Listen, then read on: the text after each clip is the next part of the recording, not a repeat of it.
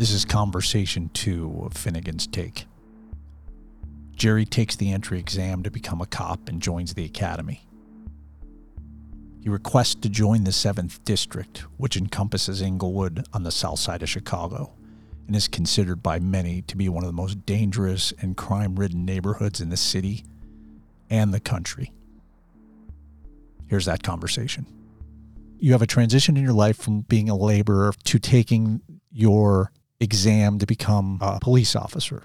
That was the only thing I aspired to do in life. You know, I took the examination in 1985, got my results, eh, maybe about nine months later, and it was actually pretty fast because the city generally drags out the results on these tests. It could be a year, year and a half, two years before you hear something. So there was a test procedure, different parts of the test. You had to take a physical agility, you had to take a health physical if you got hired during the processing. And in addition to that, at that time, they had this thing called an assessment center. Um, I don't know what the reasoning was for this. What they would do is they ask a question, in a scenario. They give you a scenario. A sergeant would sit in with five or six of you guys, including myself, and he would say, "This is the scenario," and then you have to answer. So everyone gets a certain amount of time to answer. Then I went down and I was told that I was overweight, which was absurd. So I was told that was a way of weaning out white guys because they had too many of them in the pool. I said, you know what? I'm going to lose weight. So I started running on a regular basis and I was not obese by far. I was probably in the best shape of my life. I dieted and gave them no excuse. And I would go on a weekly basis, make sure that I weighed in, made progression every week. Was this an option they presented to you? Like, by the way, you can come in every week? No. Or you took the initiative? Yes, yes. They did not tell you. I was told by one of the nurses in the medical section on Jackson, where the police academy's at, you don't have to come in every week. You can come in like every month. And I said, no, no, I'm going to come in every week because I want to make sure that I'm showing an initiative and I want to make sure that you say I have to lose 14 pounds or whatever, then I'll lose the 14 pounds. I did that. I passed that part. Everything was in the waiting process. I called home and Jane tells me that detective from personnel called. So I said, hmm, okay. So she gives me the guy's name. His name was Mosier. And I call him up. He answers the phone and he reads a blanket statement. Regret to inform you that you're going to be eliminated from the process because you have not passed the psychological examination. I said, I haven't passed the psychological examination. And I said, "What recourse do I have?" He says, "Oh, well, you can you can come and see a psychiatrist again." I said, "Put me down for that because I want to come and see a psychiatrist." So I go to the academy when I get a date, and there's about 30, 40 people there waiting, and they're calling us one by one to go down the hallway into a cubicle and talk to a psychiatrist. When it's my turn, I go down there, sit down. The guy's very nice, young guy, tells me, "Sit down." So he says, Oh, I just got some questions here for you. Said that you were arrested for disorderly conduct at a baseball game. I said, that's correct. Well, tell me about that. I said, Well, some guys from Indiana were behind us at a Sox game. My brother and I were there, and they were smoking weed, and they kept blowing it onto us. And we asked them nicely, but they kept it up. So we ended up getting a fist fight with them. Okay. And I said, we weren't the only ones. All four of us were arrested. Okay. All right, so what about this? It says you can easily consume six drinks in an hour. So I said, well, I'll be perfectly honest with you. I said, I have seven brothers. And I said, it's kind of if you snooze, you lose. So if you get a case of beer and you don't drink fast, you're losing out. Kind of laughed it off. How did he know this? The written test has a psychological element built into it. So they'll ask you the question, but they'll rephrase it 40 questions later or 30 questions later. And if you answer it a little differently, then they'll flag you. It's not because you did something crazy, but they ask you, like, do you hear voices? I want to believe one of the questions, have you ever played with your feces? I mean, stuff like this. It's not like question, you know, uh, have you been treated for mental illness? Have you been in the hospital? None of that. It's just questions and they rephrase them to see if they can get you to answer in a different manner. I said I wasn't arrested for ever fighting, and I was. It was a misdemeanor, and I just forgot about it. The guy was like, okay. And then the drinking, they must have asked about consuming alcohol at a party or something within an hour, and I said yes. So maybe I would rush through it. It's a time test. I don't know, but those were the two things they flagged me on. I get a letter saying a report to the police academy came out of the clear blue sky, and it that I had to call and accept my appointment to the police department. So I called the the detective who had come out to my house uh, years before. Name was Rockowitz, very pleasant guy, and his son was on the job later. I believe his son, son was a sergeant. And he just told me, you know, good luck. That was it. So I reported to the academy. That time it was 20 weeks. Let's pause there for a second and just expand a little mm-hmm. bit. So the detective comes to tell you that you've made it? No, no, no. No, no, no. The detective comes out in your background investigation. So what they do is when you turn in your, it's called a package. They send you out a package, and you have to fill out this paperwork about all your brothers and sisters and family members, your mom and dad. They don't so much ask back then. They didn't ask too much about like debt, except if you owed the city. Did you? Uh, do you have a? You had to show that you had a current city Chicago vehicle tag sticker, you know, for the window that you purchased that that your driver's license was current and not suspended, but he had that printout that he had already. He says, Yeah, I see your driver's license. You don't have any outstanding violations or anything. So they come out and they look to see where you live, sit down, said, I'm going to be your background investigator. Everything so far looks pretty good. Call me if you need anything. And I'm going to do the follow up into your background when I have to do all the other stuff. And then uh, we'll notify you. I called him about a month later uh, I got a message to call him, and I called him. And he said, "Yeah, your your background's done. I signed off on it. My boss signed off on it. Sent you to processing, so you'll be going for health physical and the physical agility. They have you report to at that time. It was the police gym at 35th and Normal, old building factory, and you did the sit ups, pull up, push ups. You had to do a mile and a half timed run. You had to lift something to make sure your back wasn't bad. And then after that, they have you report to police academy and they have you strip down to your boxers. You stand there in the gym and they walk up and down the rows of recruits and they have you bend forward all the way down, touch your toes. They want to make sure you don't have any ailments that can prevent you from and then claiming it once you come on the job.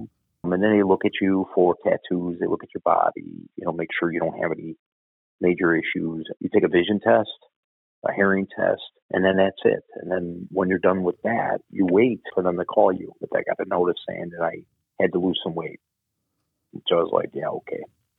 The funny thing about that was, Neal, and I knew, and this wasn't just me saying that's my opinion. I go to the academy. We're out on a run. We would run from Jackson and Loomis to Western Avenue, which was a couple miles, and then back to the academy, a couple more miles back. And we were in December, so it wasn't nice out, but myself and another guy named Bill Moriarty and a couple other guys were always in the front of the pack. And I see all of these big fat asses bringing up the back, a couple white guys, asthma inhalers, and I just want to know why didn't they have to lose weight? Why weren't they going in for a weigh in and being delayed and everything else? I knew what that was all about. And it's funny because Harold Washington had just died. Gene Sawyer was the mayor when I got hired, and then Daley beat him in a special election in '89 to take over the two more years until he can run for a full term. So Sawyer's in there. Eight male whites, myself, Bill Moriarty, and some other white guys, get called into a small classroom, and there's two black female instructors, police officers, black male, and a black sergeant. His name was Brian Lundy. They close the door. They start telling us about slavery and how the white slave masters would have sex with the female slaves and produce babies. And the whole time, they're looking at us. I don't know if they're waiting for some reactions, but we're just listening because we're brand new guys and we don't want to fuck up and lose our jobs. So after about a half hour of that, we're dismissed and we go back to our class. And on the way up, we're like, what the fuck was that about? To this day, I never know what that was about. I don't know if they were trying to get a reaction out of us to weed us out. It was just the weirdest thing. It had nothing to do with police work although a lot of shit that we learned in there had nothing to do with police work. A lot of the instructors, there were like my homeroom instructor was a great guy, but there were some coppers in there that didn't have shit for time on the job. A lot of females, they were hiding, man, because they didn't want to be out there on the street. They had a nice cush job in there. Why don't you lead us up to when you got on the force? What year was that? Started the police academy December of 88, December 5th to be exact, and then completed various courses for the academy towards the end of completing everything that was required, you took a state examination for law enforcement officer, which everyone has to do. They're required no matter where you work in the state. Took that exam and was informed myself and a number. I mean, I think there were 120 some odd uh, recruits, including myself, and I think there were only like three or four failures. So we were informed individually that we passed if you were complete with all the requirements from the academy, then we were informed that we would be sworn in. I was expecting some pretty big ceremony getting sworn in. I was one of two dozen at that time who were told to report to the gym in the academy. And uh, there were a couple of police officers there who were instructors, checked off our names, and when they called us, and then tossed manila, small manila envelope to each one of us. And we knew what that was. It was your star and your, your hat shield. Simulation because you just had finished the academy. Uh, although you weren't finished with the academy, you had completed what was required of you. You still had a little bit of academy time left, a number of weeks, probably less than a month. After you received your star and your shield, you were informed by the homeroom instructor. Those of you who were sworn today are to report in your uniforms. Didn't know much about how to act police officer on the street, except for if you saw somebody doing something, common sense would tell you, yeah, you could take police action. You got a star and a hat shield, but you did not get a identification card, which I thought was the strangest thing. After you were close to the end of the academy, our particular class, we were going to get out the end of March. Right before we were released from the academy, we were going to be given our assignments. So you would be told what district you were going to they did not give you the opportunity to say, "Oh, I'd like to go here," or "I'd like to go here." Yeah, there's guys that wanted to go to certain districts and they didn't end up there; they got sent somewhere else. There's guys that asked somebody like a boss or something to put in a request, or even ask people in the academy. I remember going in to see with my homeroom instructor, one of the lieutenants there who was in charge of doing the assignments. He said, This guy's asking to go to Englewood to the 7th District. So the lieutenant says, Well, let me see what I could do funny because it was one of the worst areas to work in the city. So it wasn't a soft place. It was a, they called them fast. So it was a very fast district. So that's where you want to go. You want to go and learn how to be the police. And the guys that are working there are the police and the women because they're doing stuff every day where, where it's very busy and there's a lot of crime. So you're going to learn how to do that job fast, and uh, you're going to be the police. In Chicago, there was a saying was called the real police.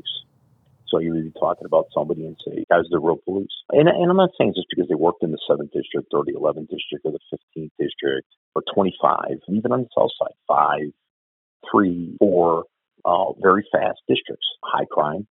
So anyway, I ended up going to the 7th district. I want to pause a moment and shed some light on the 7th district. The 7th district is a little square on the south side of Chicago it sits within an area called Englewood.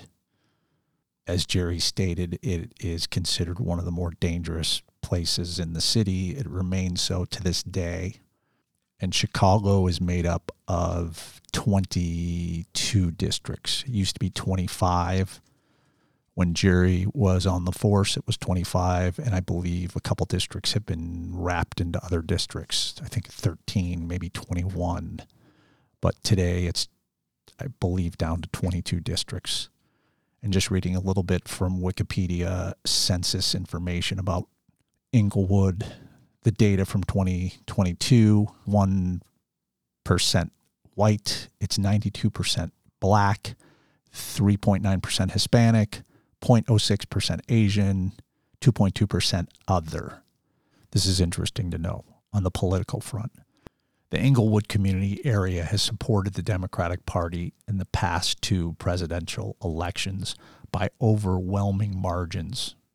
In the 2016 presidential election, the Englewood cast 8,646 votes for Hillary Clinton and cast 141 votes for Donald Trump. That's 97% to 1%. But let's go back to the conversation. I lived in the 8th district. 7 was a small district. Uh, the smaller the district, the higher the crime. Started me on a watch captain at that time was Jimmy Delaney. He was, like the captain I would later go to work for, they held command positions. They were commanders before being demoted back to their civil service rank of captain. And the reason they were demoted was that they were Jane Byrne supporters. When Jane Byrne lost and the next mayor was Harold Washington, the guys who were Jane Byrne supporters all got dumped back to their civil service ranks. Was this common practice in the Oh, ping, yeah. in the ping pong of Chicago politics? The exempt people serve at the leisure of the superintendent of police. So you get a change in the administration generally, not all the time, but generally you'll get a new superintendent because they want somebody that is going to march to their drum. The mayor's going to say from the fifth floor, I'm going to make you the superintendent, but this is the way I want stuff done. When it comes to promotions, people who are politically heavy have political clout. Those people get command spots and they go like a rising star. They just keep going up the chain. Why do you think you were assigned to the seventh? I asked my homeroom instructor, Pat Madlink, great guy. Uh, he's gone. He was a Marine and uh, he was a decorated police officer. He was in the academy. Didn't dig too much into it, but I know he was awarded the Superintendent's Award of Valor. And he told it like it was. Wasn't all the rule stuff. And he'd tell you, get out here, this is going to happen, or this is going to happen. I mean, he was a pretty honest guy and very candid about how the department operated. I asked him the one day, I said, Hey, Maz, if you like to be called Maz Lanka. I go, Hey, Maz, I said, let me ask you a question. I said, Do you think you can get me to the 7th District? He goes, You want to go to the 7th District? So let me get your temperature. He said, No, no, I'm serious. I live in 8th, and I heard it's fast and it's a great place to, to be to police. And he goes, You're going to learn to be the police there, that's for sure. He goes, Let me see what we can do. A couple weeks went by, and I was walking in from lunch, and he said, Come here. So he took me in to see the lieutenant, said, This is one of my puppies. Can you see what you can do about getting into seven? And the lieutenant said, Oh, let me see what I could do. Because believe it or not, people wanted to go to fast districts. I didn't rely on just that. My sister's brother in law was a commander at that time. He had friends in the department. And my sister had met other guys through him. There was a guy on there. His name was John Stibbage, and he was a great guy. He was a deputy chief at that time in the detective division. She saw him and she said, Hey, can you send my brother to seven? And he goes, Yeah. He says, Let me see. I'll see what I can do. So I got notified that I was going to be assigned to the seventh district when the sheet came out. They put it on the board in each homeroom, and it showed you where you were going.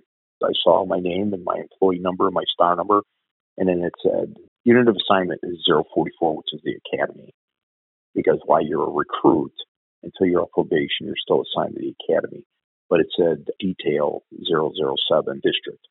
So I got to go to the seventh district, which was to me was was a little nervous. I'm not going to lie to you because although I grew up in the city, it was different. Did you know what the seventh district was as a civilian, or did you just? No, you didn't. But did you knew. know. But you knew the area as a civilian. Yeah, sure. I knew you didn't go over there. I mean, I had no reason to go through unless I was driving through to go somewhere. You knew this area. You just didn't know it as a seventh district. But as you go through the academy, you want to go into the action. So the seventh district has a reputation in your mind as one of the most dangerous districts, and you. Jerry Finnigan are wired to want to go into those circumstances. That's why you want to become a cop, right? I mean, that Right, was right. that was your destination. Downtown, I mean, stuff can happen down there. There were victims of crime down there, and there were robberies and stuff like that. But the first district was a retirement home at one time in the police department. Literally, if you went to one, you were at the end of your career or you were a dog. And that's what the term was. You were the police or the real police, which is the hard, hard charger going out there, running and gunning from the time the shift started till the time it ended, backing up everybody, whether you liked them or not, whether you didn't agree with their thought process, or there was no black and white. There- were some cops on the department. When I was in the seventh district, there were uh, you know a couple of white guys that they they had nothing to do with the black coppers. They didn't want nothing to do with them, which I thought was the craziest thing because you're like, I could care less what his color is when he comes to help me. You know, we're all blue. I could care less who's coming to help me as long as I hear that siren and those lights and somebody's coming in the hallway when I'm getting my ass kicked. I don't care if he's a black guy or he's a woman. I need help. There were some cops that were also black that were very militant. They let it be known that they didn't ride on your jobs. That's what the term is. In this window of time, as you're going through all this action, you're getting better. Can you see a learning curve that's happening very quickly? Oh, absolutely. And, and, and you're wanting to Yeah. hone that? Absolutely. I had a great training officer, Marine, Jim Zigowitz. Little cranky when I first met him, but of course, he was a little cranky because he just came back from Hawaii. And here he is standing at the desk in the 7th District, 95 degrees out. I walk up, some, or I, I ask, I said, they said, who's your training officer? I said, I, Zigowitz or uh, J- Z- Ziggy, Jimmy Zigowitz. I go, oh, yeah, okay, Zigowitz. Yeah, there he is right there by the desk. So I walk up and stand there and he's talking to somebody. I don't want to interrupt him. Small talk, bullshit. You know, I was Hawaii? And uh, this guy's tan as could be. Big Polish, big, big Polish guy. You know, they're bullshitting. He's like, yeah, you know, I wasn't, wasn't happy about having to come back here. So, and I'm like, oh boy. He catches me out of the corner. I turns. He says, who are you? I go, uh, I'm uh, Finnigan. I'm your PPO, probationary police officer. All right. And that's all he says. All right. So he continues talking to the guy, and he says, uh, "Come here." So we walk down. They open the door. There's a little half door they open, and there's somebody standing there. And he goes, "Here's your radio." He gives me a radio. He takes his radio, and he takes the keys. I'm not driving. I'm brand new. He's fucking. He can't be the keys. So we get in, and here we got to search the car. So he shows me. You pull the back seat. Pull the back seat out. You check the car real good. Look with your flashlight. Make sure. And he tells me what to do where you from, blah, blah, blah, small talk. So he says, 721, so are you familiar with the beach yet? I said, got a beat map. I just got it. Didn't get a chance to look it over. He says, okay, well, you get time for that. He said, we go from the Dan Ryan Expressway to Hamilton Street, which is a couple blocks. It's a railroad tracks. They divide the district. It's relatively small. I'm looking at a heat map on the internet of the seventh district, and it is small. It's a it's almost a perfect It's one of the smallest. square. Yeah, that and the second district too, because it was high in crime because it had all the CHA buildings there, so it had a high density of crime. So they made it small. So anyway, we're driving around, and we stop some people, guys hanging out on dope spots. These are known dope spots. Six Days of Perry. I mean, this is his beat. This is his car. He works this every shift because he's a senior guy. At that time, he had 20 years on. Not the most talkative person, except for police stuff when I first met him. No small talk. Didn't ask anything about my personal life, nothing like that. But a serious guy, kind of odd. Didn't have a vest on. Waited a while and I finally asked him, to go, You're not wearing a vest? Goes, Nah. I go, I thought you had to wear a vest. He says, No, it's your choice. I Oh, okay. I'm like, Fuck, I ain't coming out here without a vest on. And I was a little nervous, to be honest with you, because this guy, no vest, he was an old timer, man, 20 year veteran and didn't stop him from chasing people, guns, didn't stop him from going into buildings. He was a Marine. He was probably seen a lot of shit in the Marine Corps too. So kind of a gruff guy trying to teach me the ropes. Yeah, that was my question: is how Yeah. friendly was Yeah, he he in wanting you to be a good cop? He was serious. First day I met him, so he's not going to be my buddy. He's got a job. He worked six days at the time, six days on, two days off. Him and I were in the same day off group because he was my training officer. As the week's going, towards the end of the week, a little bit of small talk. What do you want to eat? After a little while, he's kind of easing up a little bit, kind of gauging me, seeing how I react with people and interact with them, telling me, don't do this, don't do that, watch this, watch that. Good guy. I mean, knows his stuff, you know, because he's a veteran officer. I got him for eight weeks. Probably about halfway through, starts to ease up a, a little bit, telling jokes, funny stuff, and him and I now we're on days. We we go round to days because it's 28 days. First thing I see with him, it's probably something major that happened. He sees a car. It's a Chrysler convertible, brand new, and there's four dudes in it, and they're driving over at like 64th and Seeley.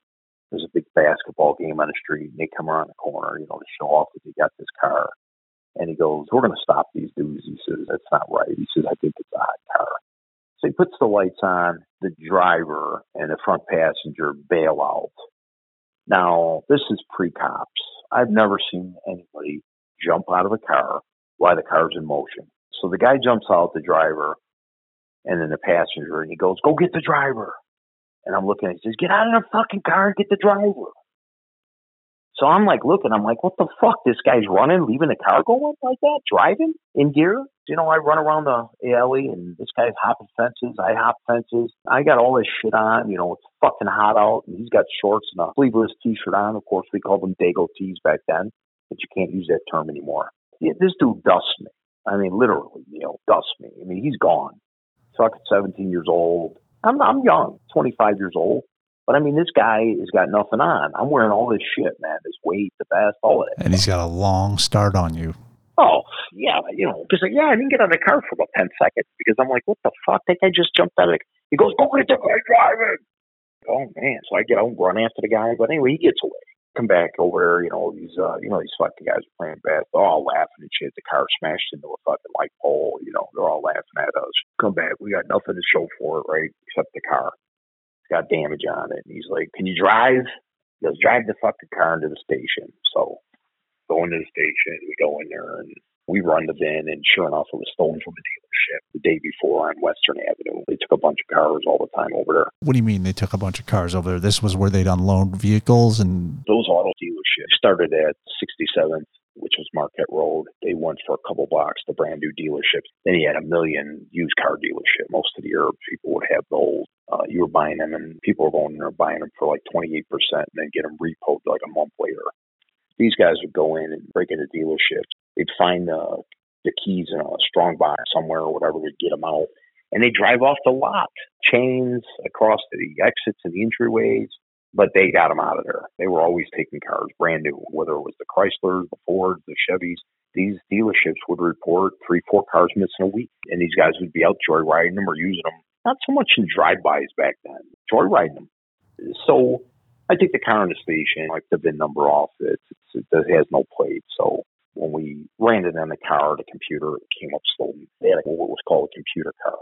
So they had like maybe three or four of them in the district. And he tells me to fill out the report. And uh, he was getting a cup of coffee. I come out to ask him a question, and he's up there talking about me. I can hear him. This fucking stupid fucker sitting in the car, and the guy's fucking running down the alley. And I'm like, what the fuck? You know what I mean? I go, um, I zig. Uh, he says, yo, what? What? And I said, I got a question for you. He's like, uh, I'll be in there in a minute. So, you know, I felt like a moron. I mean, did it feel like a rite of passage and it was yeah. inevitable? Yeah, yeah, because I mean, you're brand new and you do dumb stuff, and everybody does dumb stuff. This is before on TV they had these cop shows where they show dudes doing that. They listen, man, I never seen anybody bail out of a stolen car before. You know what I mean? It was the craziest thing. The guy left the car in gear. Then, as you got more experience, sometimes they'd get out and they'd throw the car in reverse so it hit the squad car when you were behind them. Get your airbag to go off. The more you do stuff, the more you would see stuff the better you would get at it. I wouldn't say grew up in the city. I grew up in Bridgeport. My younger and then after high school went back there for a while, so I had a little bit of street sense. Not so much somebody jumping out of a car. You can tell when someone's BSing you. These guys are lying to you. You grab somebody on the street. You, the first thing you learn, even as a new guy, this guy's running. Now, Neal, they take their they take their clothes off. It's the middle of summer, and they're wearing three shirts and two pairs of shorts and that's not because they want to be comfortable. They run from the police because they're doing bullshit. So the minute they run from the police, they're shedding their skin like snakes. They're ripping that t shirt off, and they're ripping another t shirt off, and they're taking the shorts off. So you're giving a description. You got a male black, six foot two. He's got a white t shirt on, and he's got uh, red shorts, white gym shoes. Now, this guy's running or sitting somewhere and he's got green shorts on and he's got a blue shirt and he's trying to blend in. That's it, his street smarts. Exactly. And the funniest thing was, most of the time, you would think they'd run and run and run and run to get away. And I would say about 95% of the time, they would run and hide. They'd either go under a porch, they'd go in a garage, hide under a car, run up into a house that didn't belong to them, yeah, I mean, they were smart. You'd chase them through a vacant lot, and they just like a rabbit, they'd double right back around on the other gangway. I mean, you could be positive that 99% of the time they would run every dude, no matter who it was, would run that same track. They'd run around the building and come back out the front on the other gangway or the other vacant lot.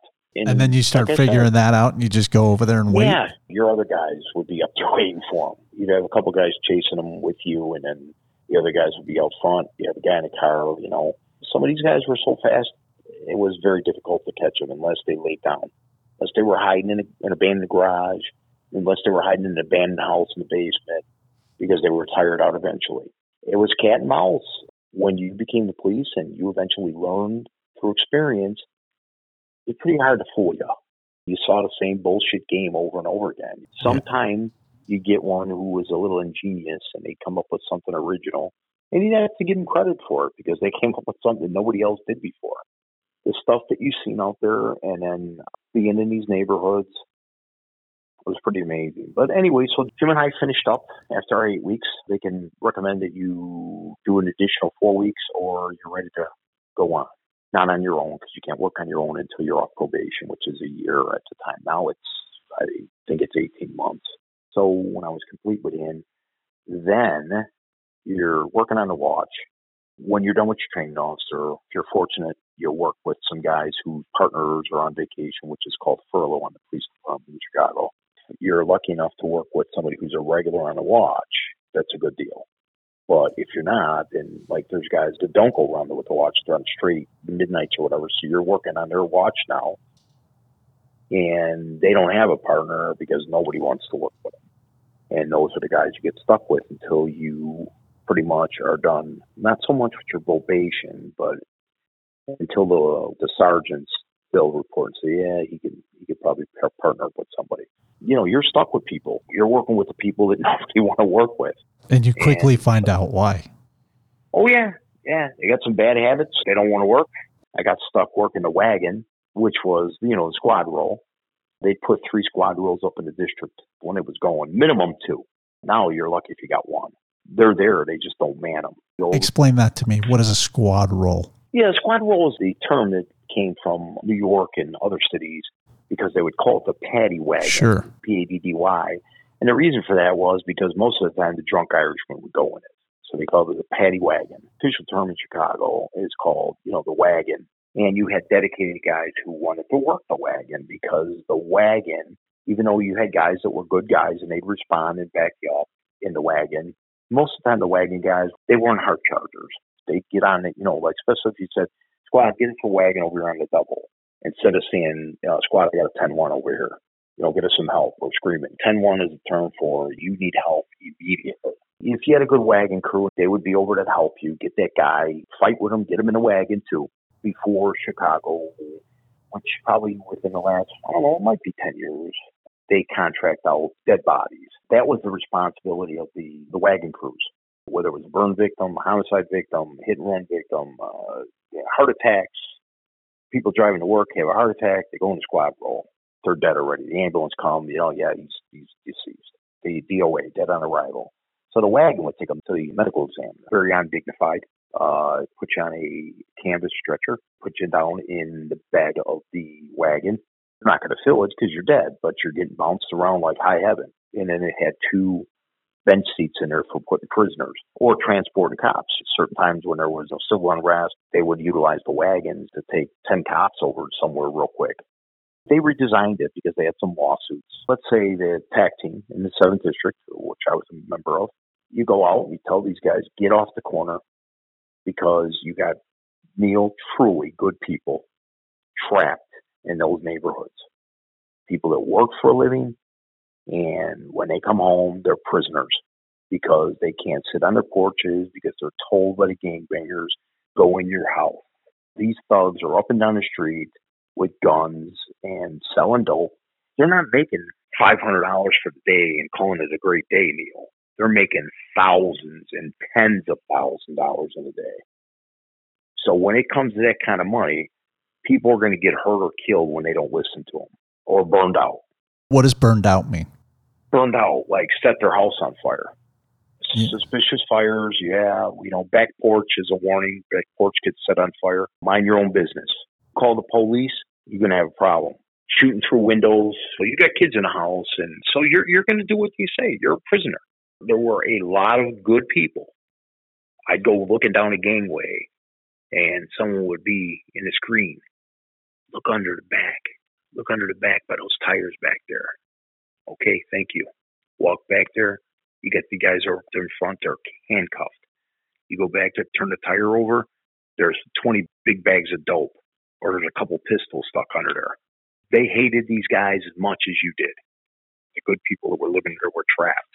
Children who couldn't play because they had to worry about stray gunfire. But a lot of times they were out there anyway. And what are you going to tell a kid? You can't go out and play?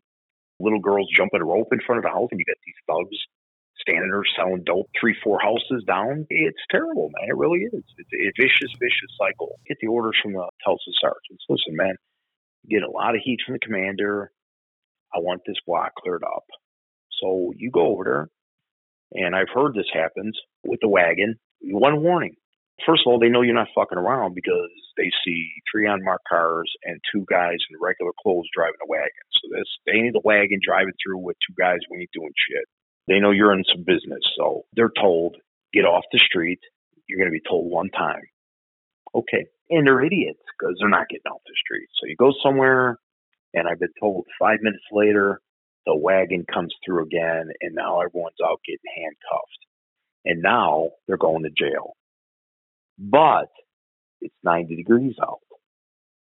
So on the wagon, maybe that heater switch isn't working correctly. So the back of that wagon is real hot. Maybe the wagon guys are thirsty, so they drive over and they're going to pick up drinks for everybody because they're going in and they're going to process these guys. And they're like, "Hey, you want you want a cold soda? Yeah, okay. I'm going to stop at the store, go in there and get a bunch of sodas. In the meantime, your partner's in there, and that this is what I've been told. The heat's on, and you can hear because there's a vent up top, but that vent happens to be closed. And you can hear yelling in there, it's hot in this motherfucker, let us out, this and that. I don't know if that's true, but that's what I've heard. By the time you get into the station, it looks like a fucking slip and slide when you open that back door. They come rolling out of there, slip and sliding. That's how fucking hot it was. They're going to remember that because they're not going to go back on that corner for a while or on that block. They don't want to go through that hot ride again. But those days are over. Unfortunately, the camera killed everything. And I like to say, you know, BC before cameras. That was when policing was was good because then you could make sure that you police thoroughly, not so much anymore. And then the consent decrees with fucking Madigan's sellout daughter. I want to pause here a moment and talk about the consent decree. Consent decree, and I'm reading from chicago.gov. A consent decree is a court approved settlement that resolves a legal dispute between parties. This consent decree requires the Chicago Police Department and the City of Chicago to reform training, policies, and practices in a number of important areas such as use of force, community policing, impartial policing, training, accountability, officer wellness, data and information systems, and more. The goal is to ensure that the CPD reforms constitutional and effective policing that keeps both community members and officers safe and restores the community's trust in the CPD.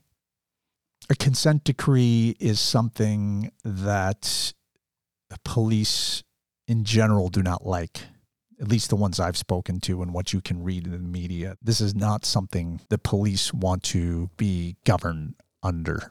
So this is the initial incident that started the wheels in motion for the current consent decree. And Jerry refers to a woman named Lisa Madigan. She was the Attorney General of the state of Illinois who was instrumental in agreeing to and implementing the current consent decree. She is not the Attorney General currently in 2023. She decided not to run again, and I'll detail that in a moment. But let, us start with how this consent decree was put in motion or why it was put in motion. And I'm reading from a CBS news article from July 27th, 2018, and I'll, I'll post a link to this article. The Emanuel administration and Illinois Attorney General Lisa Madigan have reached an agreement on a proposed court order that would govern sweeping changes at the Chicago Police Department. The proposed court agreement comes in response to a 2017 report by the U.S. Department of Justice that found systemic abuses of minorities by Chicago police officers and woefully insufficient training and oversight of the force. And then there's a timeline. The key event, there's a couple, but on October 20th, 2014, Chicago police officer Jason Van Dyke shoots 17 year old Laquan McDonald while responding to reports of a person with a knife. This was a controversial incident, to say the least. I think some would argue it brought down Rahm Emanuel's mayorship or why he didn't run again. But there's a detail here of how this consent decree came into existence. And there's a moment here, which I think is interesting, where you have at the time in 2017 the Attorney General of the United States is Jeff Sessions, and he refuses to implement or he. So let me let me be specific. April 4th, 2017, Attorney General Jeff Sessions issues a memo calling into question whether the Justice Department will monitor reforms at the Chicago Police Department. Sessions says local law enforcement should be responsible for determining the best practices for policing, not the federal government. Mayor Rahm Emanuel and Chicago Police Brass say reform should move forward with or without a federal consent decree. Well, ultimately, as we know, out goes Jeff Sessions and on July 27th, 2018, Attorney General Lisa Madigan and Mayor Rahm Emanuel announced a proposed consent decree regarding police reforms. July 27th, 2018, Illinois Attorney General Lisa Madigan and Mayor Rahm Emanuel announced a proposed consent decree regarding police reform. So that is, in a nutshell, the consent decree that Jerry is referring to. One other note of importance is who is Lisa Madigan? Lisa Madigan, as you know, is Attorney General of the state of Illinois, but she did not run again for another term. Whether or not she would have won, I don't know what the numbers were indicating, but we do know her father is arguably one of the most powerful people in the history of Illinois politics. He was the Speaker of the House in Illinois, and he is in deep shit. Let me read about him. Former Illinois House Speaker indicted on racketeering and bribery charges. Michael J. Madigan, the former Speaker of the Illinois House of Representatives, was indicted by a grand jury Wednesday on 22 federal charges related to racketeering, bribery, and attempted extortion, prosecutors said. Indictment accuses Madigan of using his political power to obtain bribes and steer business toward his private Chicago law firm. Many of the allegations in the indictment relate to claims that Madigan illegally influenced the Commonwealth Edison Company, Northern Illinois Primary Electric Utility, et cetera, et cetera. There's more detail here. I'll post a link to it. I believe there was a conclusion in the ComEd indictments with people at ComEd and the CEO stepping down. It's it's just a fucking mess, as you could imagine. Chicago politics are. Madigan was in power, I think, longer than maybe anyone, a Democrat from, I believe, a South Side area. Most of you listening know the history and details. Those that don't should look into it. It's fascinating, but it's all part of this common cycle in Illinois and Chicago and the power brokers. Back to Jerry. There's some ways individuals can be not coerced, but can strongly enforce the idea of them not to be out there. But those days are over. That's why there's 400 fucking kids running up and down Michigan Avenue burning cars and shooting people no repercussions anymore. In future conversations, we're definitely going to get into the state of today of Chicago, which mm-hmm. is every day changing for not the, the better. But it's never coming back, Neal. I guarantee it. I really want to dive into your headspace because I think you are uniquely positioned to talk about it. Was there a mission statement for the Chicago police as to what oh, yeah. they needed to do in this window of time, meaning we got a drug problem, we got a gang problem, we got a this problem. Was there a mission statement that was narrow and specific, or was it this is a city, it's a fucked up place, we just police? You know, I know this sounds crazy, but I, I would have to say up until maybe 2015, 2018, the police in the city of Chicago, I don't know about other cities, the Chicago police controlled the city. You have a policeman killed, shot, jumped on, fights, Bad guy, 99% of the time, was a loser or got caught and went away. We had complete autonomy over the city at one time. Truly. We knew the guys are out there, they're selling drugs. You're not going to stop it. You're not going to stop the drugs because of the demand for it. But my thing was, and a lot of guys, we said the same thing. We go out there and tell these guys, listen, I'll tell you what's going to happen. I Don't give a fuck. You want to sell drugs? Because I'm going to tell you something. If I catch you, you're going to prison. But I'll be honest with you. You want to sell drugs, you do what you're going to do. The minute you start fucking shooting out here, and with these kids on the street and all that stuff, you're never going to sell drugs on this block again. Especially in SOS. I'm not saying all the district guys, because district guys had good control too. But in SOS, they'd send us out, and we'd go on these blocks. We tell them that ain't happening today, man. Yeah, well, we'll see. Yeah, okay, we'll see. I've heard stories about having a fight with some of these people out on the street. You know, yeah, you're going to get your lumps. Coppers are going to get hurt. They're going to have to go to the hospital. They're going to have to get stitches sometimes. They're going to be the winners at the end, but not anymore. I've heard you talk about this in the past, which was getting the guns off the streets. That was yeah, priority I, number one. Plain spoken English. I would tell these dudes, I would say, listen to me. People know what's going on out there. They live on. They see what you're doing every day. Okay, you're going to sell drugs. Okay, that's that's your business. Okay, I, I, like as long as it's not where I catch you doing it, you're going to jail. I can't be here every minute of the day.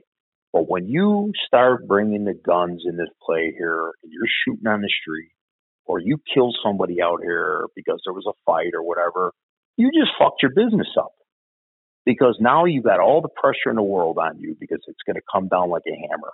And it did. And if they shot a policeman, the superintendent of police would demand that there would be a war on that particular gang that was responsible for that policeman being shot. Whether he was shot or killed, it didn't make a difference because that was a major fuck up. If you shot the police or shot at the police, there was high hell to pay for that. It might not happen immediately as far as like indictments go, but you would see six months down the road or a year down the road, there'd be a big sweep by gang intelligence or the gang specialists. And they would go up and round up these guys uh, with the help of SOS or the district TAC teams or whatever. And all of a sudden, you'd see in the newspaper or on the news that 10 Spanish Cobras were indicted, 30 Spanish Cobras, 20 Latin Kings, 16 GDs in this area. Because you know what? Then they worked them hard and they put these dudes away because they crossed the line. It's bad enough they killed people out here, their own guys, and these thugs are shooting it out with each other.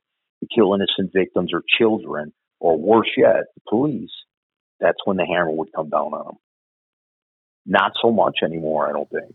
That concludes conversation two. Stay connected for conversation three when we discuss more details about the 7th District and Jerry's ascent towards joining Attack Team and Gangs West.